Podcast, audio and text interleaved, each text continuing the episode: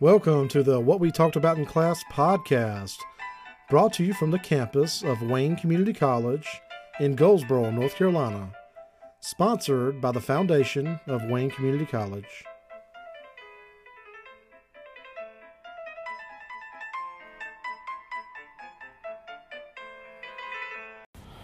Um, did everybody get access to the, the lecture from Tuesday? Okay. Um, that's up to you if you want to listen to those. I provide them just to give you guys some additional insights. I try to kind of cover the high points of the chapter because you just can't talk about everything within a chapter in even two class meetings. If I had to, if I had to for both sessions, Tuesday and Thursday, um, I couldn't cover every single thing in the chapter with the time we have, even if I started talking at the minute one through the minute, uh, the last minute. Uh, and I like to try to spend some time um, talking about other ideas and concepts, just because uh, there's a world out there beyond this, and this stuff does tie into that. And so we talked about on Tuesday, just got the conversation going, these internal and external environments. Um, no matter what uh, organization you are, you are impacted by your inten- internal culture and processes, your internal environment, and you constantly have these external factors that are kind of weighing on you. Um, economic forces, technological forces, sociocultural, uh, natural, and then governmental. And the example I talked about on Tuesday was talking about weather. I mean, if you want to go open up that shop at the beach, you know, you kind of have to know what you're getting into. You know, you're getting into a seasonal experience where people are going to be there from March to September, roughly, you know, and there's a kind of a bell curve of uh, traffic. So, you know, I don't know if you can see this, but you know that this is kind of what your season's going to be like. So, this is March, this is September, and these are kind of the dead, the dead months. Now, um, but you know, if there's a hurricane right here, that's going to be an impact. You know, it's going to jack up your sales. So if you know that you're going to open up a place at the beach, I would sit down and kind of um, play out the game theory on what happens if and when. So if you know that, you know, I can make a lot of money doing a beach based business, um, but if we do have an event, a hurricane, can I survive? Is it going to put me in bankruptcy? Or what's the contingency plan if uh, something does happen? And so uh, you have to kind of have a plan C, plan, plan B, plan C, and so forth, um, and ways that you can mitigate that loss. Because if you go in and sign a lease on a, a physical retail store, the lease owner is, I mean, not going to care if there's a hurricane, right? They're going to want to get paid. And so, uh, you have to be able to have some contingencies in place for that and understand what you're getting into. But this is applicable regardless of where you decide to set up shop. Um, if you decide to open up a physical retail establishment in Goldsboro, North Carolina, you've got to know kind of the game theory of what could happen if there's a major deployment, for example, and we lose a chunk of our population. Um, if I open up a business that caters to the military and there's a, a political uh, thing where um, Seymour Johnson could be on the chopping blocks for a base closing.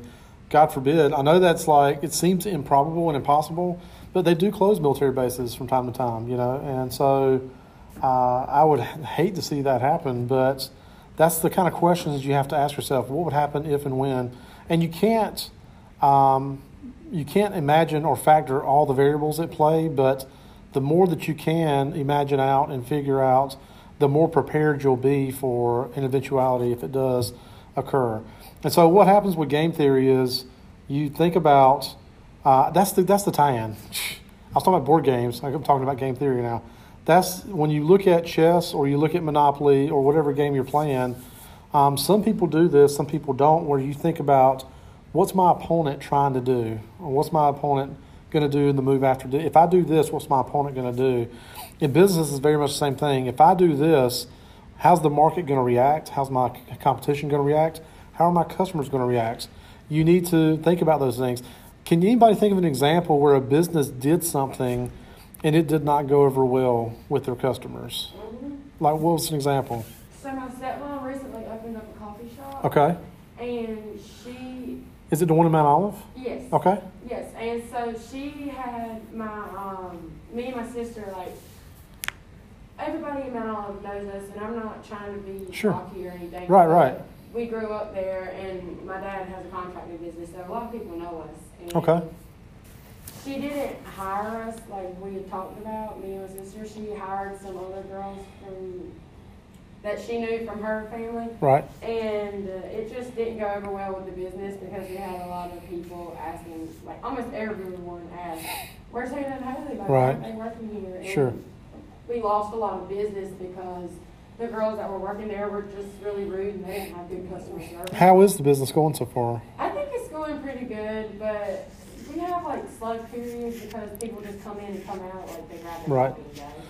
Um, we have um, some students come and Right. in there, so I think it's gonna get better. We're just kind of trying to work out the kinks of a new business. Right. I got you. Um, I'm trying to think. Like, I haven't been in there. I don't drink a lot of coffee myself. Um, I love coffee. I love really good coffee, but it makes my heart like you know. I, I can. I don't know. Like I'm just trying what I can do now to like not have a heart attack. You know. So yeah. So yeah. So I'm trying to like minimize the caffeine, but um, but you know, if if I was in that coffee bu- business, I would try to differentiate myself somehow because um, I'll tell a quick story about that. When Starbucks started, prior to it becoming a single serve coffee company, all they sold were beans and coffee supplies. So you would go to a Starbucks back in the day in Seattle, and they would have all these uh, import beans and, and really, really high quality. And they would sell you grinders. They would grind them up for you and sell you bulk coffee. And um, the guy who started uh, Starbucks, first name Howard, his other his last name will come to me in a moment. But Howard went in there and he didn't like. He's not a big coffee fan, but they ground up some fresh ground coffee, gave it to him, let him try it. He was just like, "Look, this is a completely different experience than what I've gotten from like a McDonald's cup of coffee, for example. Completely different. Just like, I mean, if you've ever had a really, really good cup of coffee, it's like, whoa, this is something special. And so um, he he started trying to convince Starbucks, you guys need to get out of um, this idea of selling bulk coffee and start selling single serve cup of coffee and charging a premium for it because it's so delicious that coffee uh, aficionados and and and uh, people that were really into coffee would pay that that premium price. A lot of people said you're crazy. You know, people pay fifty cent for a cup of coffee or a dollar at McDonald's or Hardee's. They'll never come and pay three to five dollars for a coffee. You know, at a Starbucks. Well, he believed in his idea. He eventually bought the company. It started with I think eleven stores, and now it's got you know thousands of locations in in like 160 countries across the earth. Multi-billion-dollar company, uh, and all because he belie- he saw an opportunity and believed in it. And so, if I was in your company, your parents' company, or your, your mom's company, I would try to do something to create um, some type of attachment. You know, like you said, customers come in and they leave. What kind of incentive do you have? Like a punch card, for example, or a membership? We have a loyalty card. Okay, It's like every time you purchase a drink, you get a, there's like ten little Right. But it's not per visit, it's per drink. I got you. Okay, I got you. Well, um, Panera started a coffee like loyalty program where or subscription basically. I think it's like thirteen or fourteen a month, something like that, and you get unlimited coffee. Oh, But the reason they did that is because they knew that people that subscribe to that would go in and maybe get a Danish or a donut or whatever else they've got to offer. And so uh, I don't know how you could translate that to that company, but I'd want to try something that, that encouraged people to, to come in. Like you want them to want to come in every day. You know, that's the thing, and they will start spending more money with you. So. Um, kind of moving along though, because I talked about this on the last podcast, these different factors. I talked about mechanistic versus organic. Mechanistic being uh, kind of a traditional hierarchy structure, not necessarily hierarchy, but there's me- mechanistic's what you what you get when you think of a traditional company structure. Um, when you've got a leadership structure in place that has a span of control, a hierarchy, and um, a more formalized system. organic is very, um, uh, I guess, less formal. It's it's uh, less rigid. It's horizontal, meaning that uh, everybody kind of works together on the same level. And even even though both setups they're both trying to accomplish the same mission, um, the organic, um, you, you see like people that are more autonomous. And to have autonomy, what does that mean? Autonomy means freedom freedom to choose, freedom to, to act. And so people that have higher degrees of autonomy actually give better performance. they, they have more, like as an example, let's say that um, you ask somebody to do a very specific task in a very specific way. And right then they're going to think, well, I have to do this very specific thing in a very specific way. Or if you said, I want you to do this and I want you to figure out the best way to do it. And right then their brain starts working. You know, they start thinking, man, well, how can I how can I best achieve this outcome? And as a manager or leader, you can step in and, and observe and say, you know, you don't want to micromanage, but as they're going through that process, you're asking them questions. And people like to, to talk about their ideas, you know, and they like to be the, the creator of the process.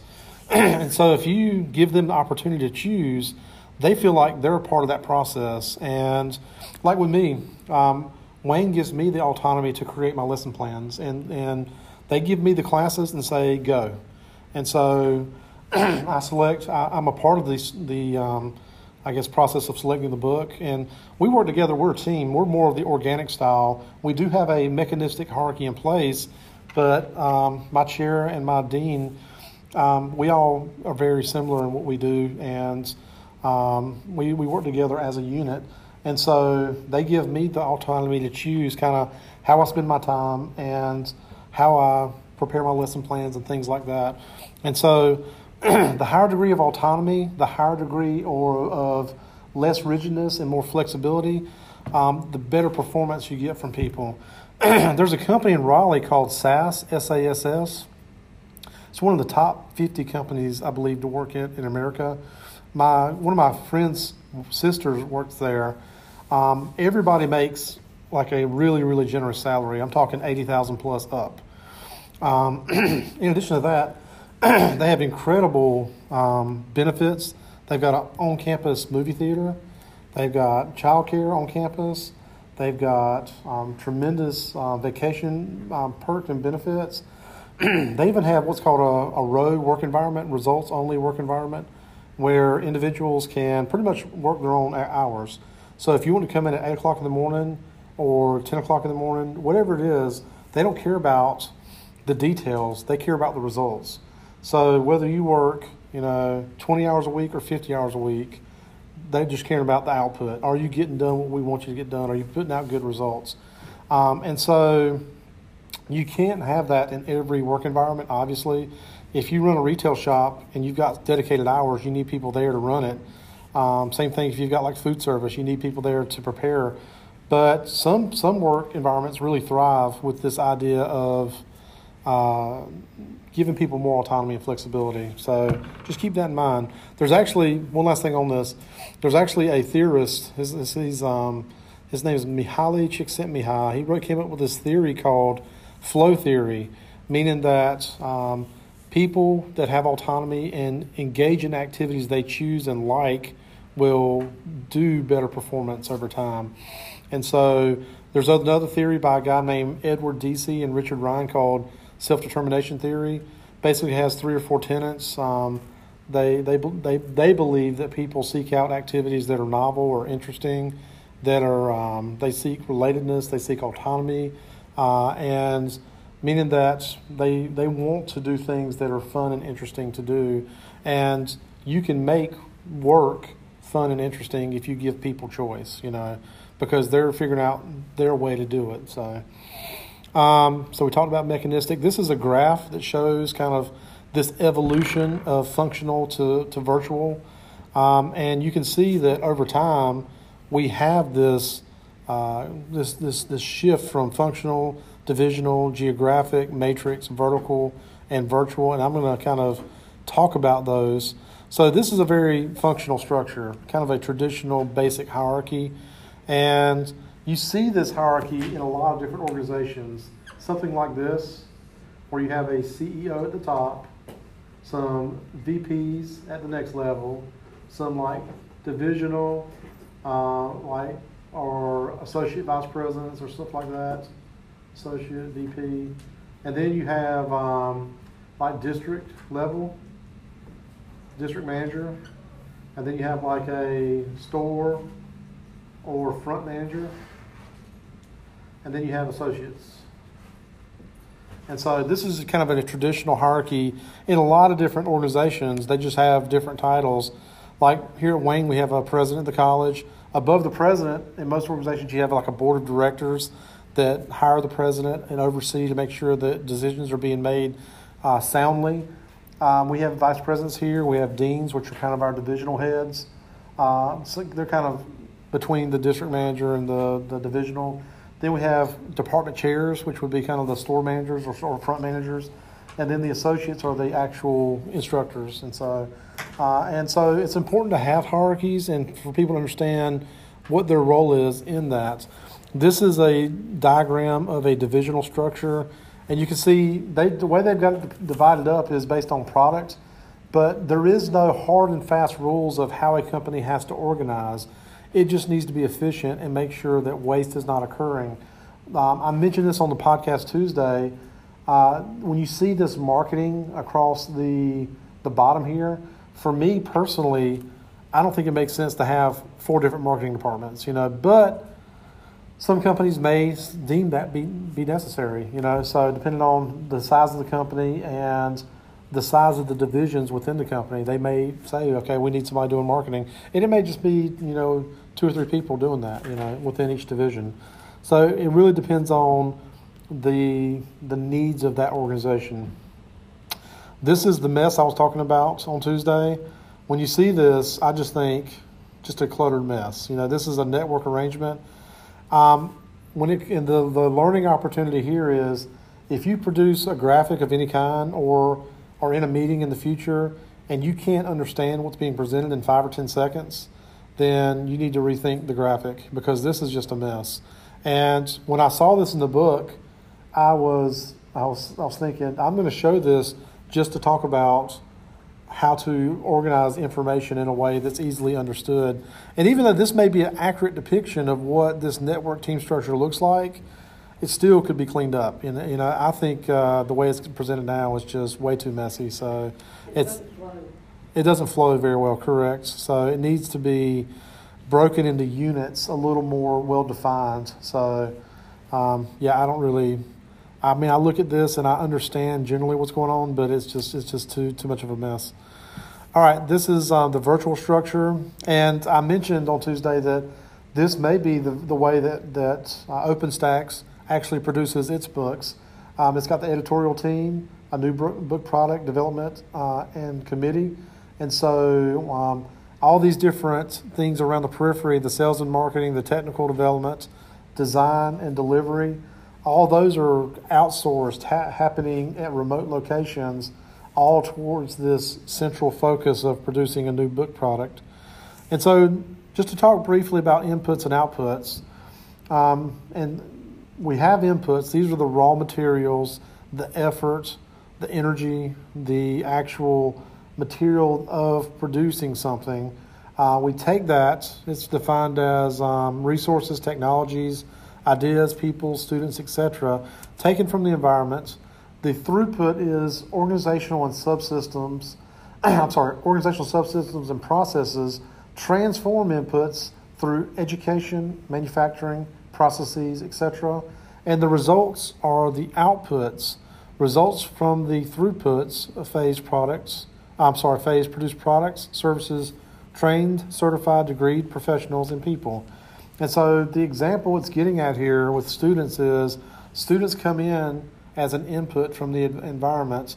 The time that you spend here learning and earning uh, certifications result in outputs in which you walk away with a certificate, diploma, degree, and the knowledge that you acquired while you were here. And I'll tell you straight up, uh, when I went to college, I graduated with a double major, uh, double bachelor's degree, and it didn't hit me until graduation the day of. I remember the exact day of graduation it occurred to me that I had actually learned a lot in college.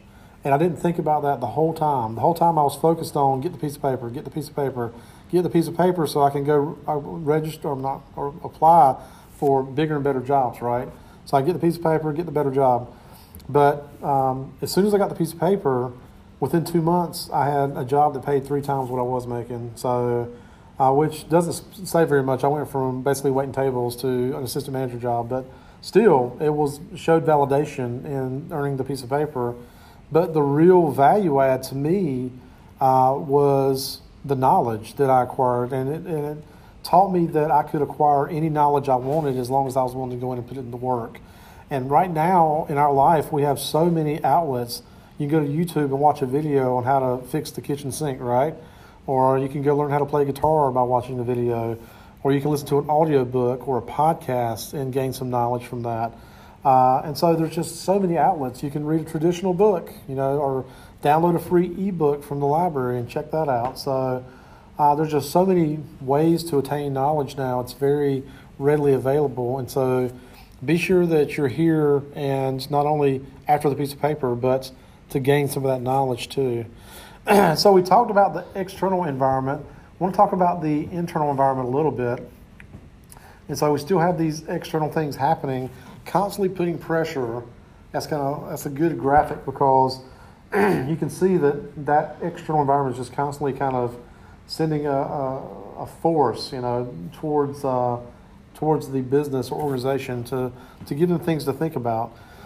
so this year we've had the pandemic happen, right? That's an external force. And pretty much every organization has had to adapt.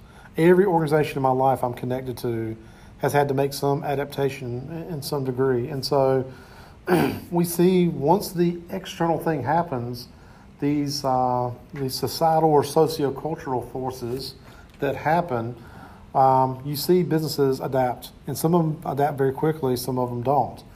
and we do do those um, adaptations through leadership, strategy, management, goals, marketing, operations, technology, and structure. Um, we have these formal and informal information systems that happen. So managers, cultural, culture, norms, relationship, politics, and leadership. a lot of different things that are happening in order to create this thriving internal environments.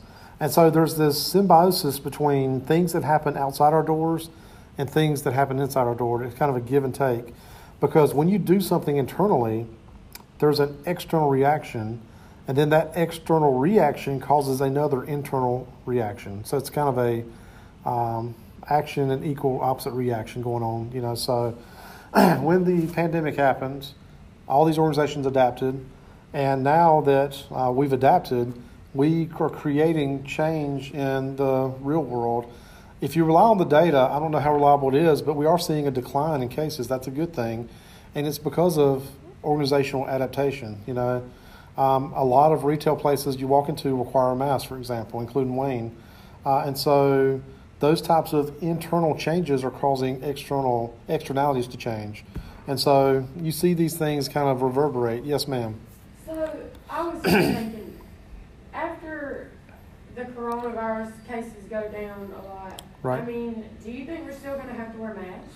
Like, do you think that's going to be the new normal? Because I really think that could be possible. I think we could get to a point in our society where it will be kind of take it or leave it, you know. I think there'll be a chunk of people in our society that will continue to wear masks for the rest of their lives. and I don't know. I mean, I have mixed feelings on it. Like, I don't see any harm doing uh, harm in wearing a mask in a public space if you're going to a crowded like grocery store, for example.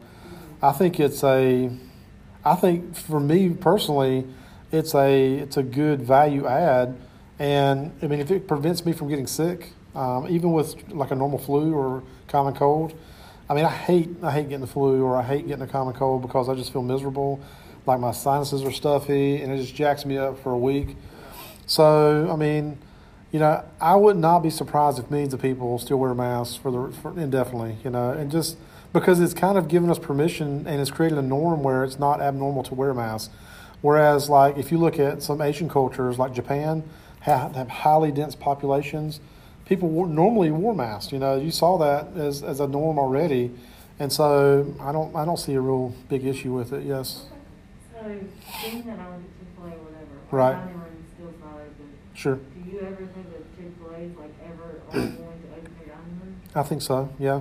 Because it's gotten to the point where we're like hiring new people, whatever, and they're only trained in one sit and drive through. Right. Or dining room.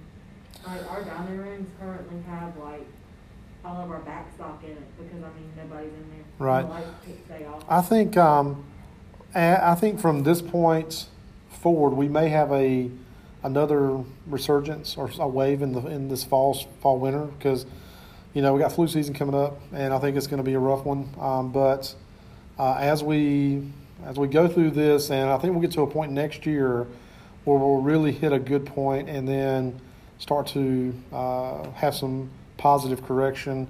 Um, I think we're still some time away from quote unquote normalcy. You know, um, you know, it, it just if it's if you ask hundred people, they're all going to tell you hundred different things. Just as my opinion of it is, um, I think there's still a lot of people that don't take it seriously, and that's that's a big that's the biggest issue we have in this country right now is a chunk of people that are not concerned. I'm not I'm not scared of no virus mentality when it's not about you. It's about um, public safety, you know. And so, if you look back at things like the AIDS epidemic that happened in the 80s, you guys weren't born yet, so I have to keep. but to tell you about it, um, it was it was a culture of fear that existed, very similar to the culture of fear we have now with the coronavirus. And there was a large chunk of people that still didn't take it seriously. You know, they thought it was somebody else's problem. And then um, large chunks of people started getting AIDS, and then education spread, and then AIDS ha- is still around, but it's a lot less prevalent than it used to be. And the big thing that happened was education. It became something that people talked about, took seriously, and started being proactively to acting to avoid it. So um, we're just not there yet, um, but it is a serious thing. I've got a friend of my parents, um, friend of the family that has been in the bed for two weeks with it. You know, and that's anything that puts you in the bed for two weeks is a serious illness. You know, so um, and. Uh, I've heard multiple different accounts, and it's a spectrum. You know, I think about a spectrum is you're going to have some people that have just no no problems. You're going to have people that have extreme problems, and there's a whole lot of things in between, right? And so there is no there is no exact science that says that everybody's going to have this exact experience. I mean, I've seen some people that have it don't know they have it, for example. So go ahead. The thing that was off to me is that everybody's symptoms aren't the same. I mean, they're all different. Right. Yeah. Like you said, the spectrum thing. Do you Yeah. think that's what it is? Well, Or is it different strains? What it is, just once again, my opinion is that we have a spectrum of peop- of ages and health conditions.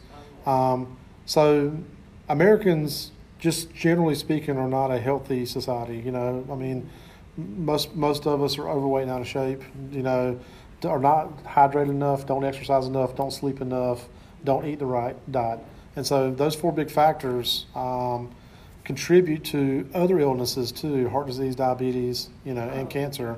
And so when you've already got a population of people that are immunocompromised in some way due to a comorbidity, and then you introduce a highly virulent, virulent uh, virus that uh, is easily spreadable and causes um, a complex reaction within the body that is it affects respiratory, it affects your heart. I mean, just so you introduce something like that, you're going to see a spectrum of results that that come from that, and so um, I'm a person that likes science. I like I like facts, and um, I like to be skeptical of information, and so. Um, anything that I tell you, my pledge to you as individuals, as my students, is I try to be honest and tell you the truth. And so anything that I say, um, I'll tell you that I just don't know all the information, but based on what I've read and seen, the things I try to share with you is, is the truth of the matter. And so I tell my kids to continue to be safe. We want to encourage hand washing, mask wearing, sanit- using sanitizer, and social distancing. So there's no harm in any of that, too. You know what I'm saying? I mean, what does it hurt you to wear a mask? You know, I mean, like I wear socks and shoes and a t-shirt in a store, you know, so a mask is not a big deal. And if I can reduce my chances of getting cold or flu as well, that's a bonus to me. So yes, ma'am. So I was, I was listening to the radio the other day, and the girl made a really good point. She says that everybody that wears masks, because you know people still don't wear masks, everybody that wears masks has a reason for wearing it, whether it be a family member Right. or uh, out of respect for others. Sure. Like that. And I was like, oh, Well, let me put it to you in my own personal context. Um, I wear a mask because if I got sick and I died, it would put my entire family in jeopardy. Like I'm the income earner at, at my house. My wife earns some money too, but like our whole financial future is based on the plans I've laid in place. You know, and so if I died, it would put my children in in a, in a tough financial spot. It would put my wife in a tough financial spot. So I have selfish reasons to wear a mask um, to protect me, but for their benefit as well. So, and I don't want my children to get sick. Children are impacted by this. I mean, I've seen the science right now says that um, they're less impacted than adults, but less impacted doesn't mean no impact, right? And so, um, if there's a one percent chance that I would prevent spread to myself or my children by wearing a mask, I'm going to take that one percent. You know, and so, but I think it's greater than one percent. Nobody, the science is not out on how effective mask wearing is, but Bill Nye, the science guy, has a really good video out where he blows out some birthday candles without a mask.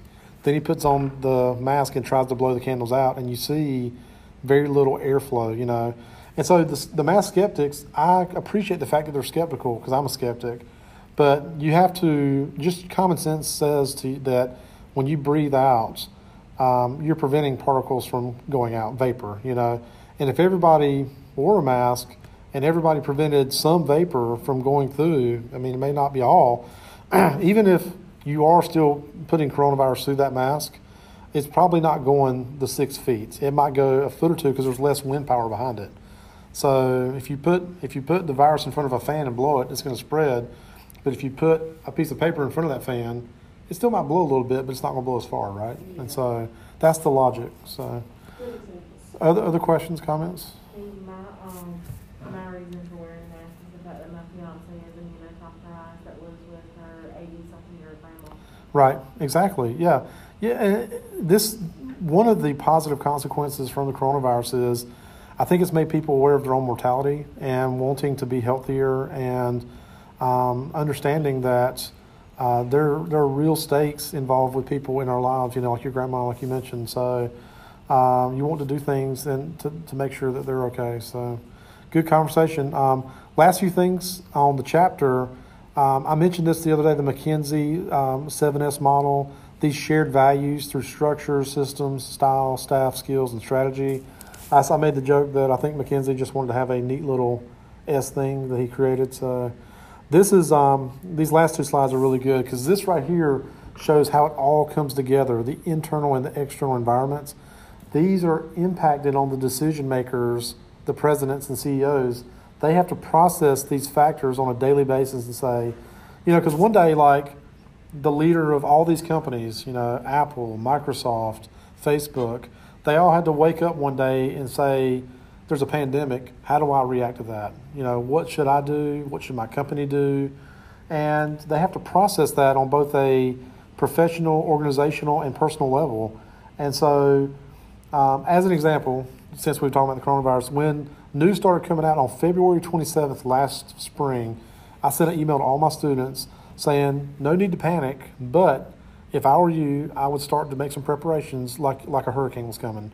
Go ahead and get, you know, I, I sent everybody a list of food products and items that you could put together for 20 or 30 bucks, uh, mo- mostly like ramen, rice, beans, uh, soups, oatmeal, things that you could buy that are low, car, uh, low cost, high shelf life. And um, that was something that I was looking at the external environment thinking, what can I do to react to that? And so um, they presidents have to align their decisions with the vision, mission, and values. They're developing these strategies. They develop goals, and then the they actually go through the throughput of uh, all these different aspects of the organization to create outcomes. And those outcomes impact the financial and economic well-being of the company, the social, political, and ethical outcomes.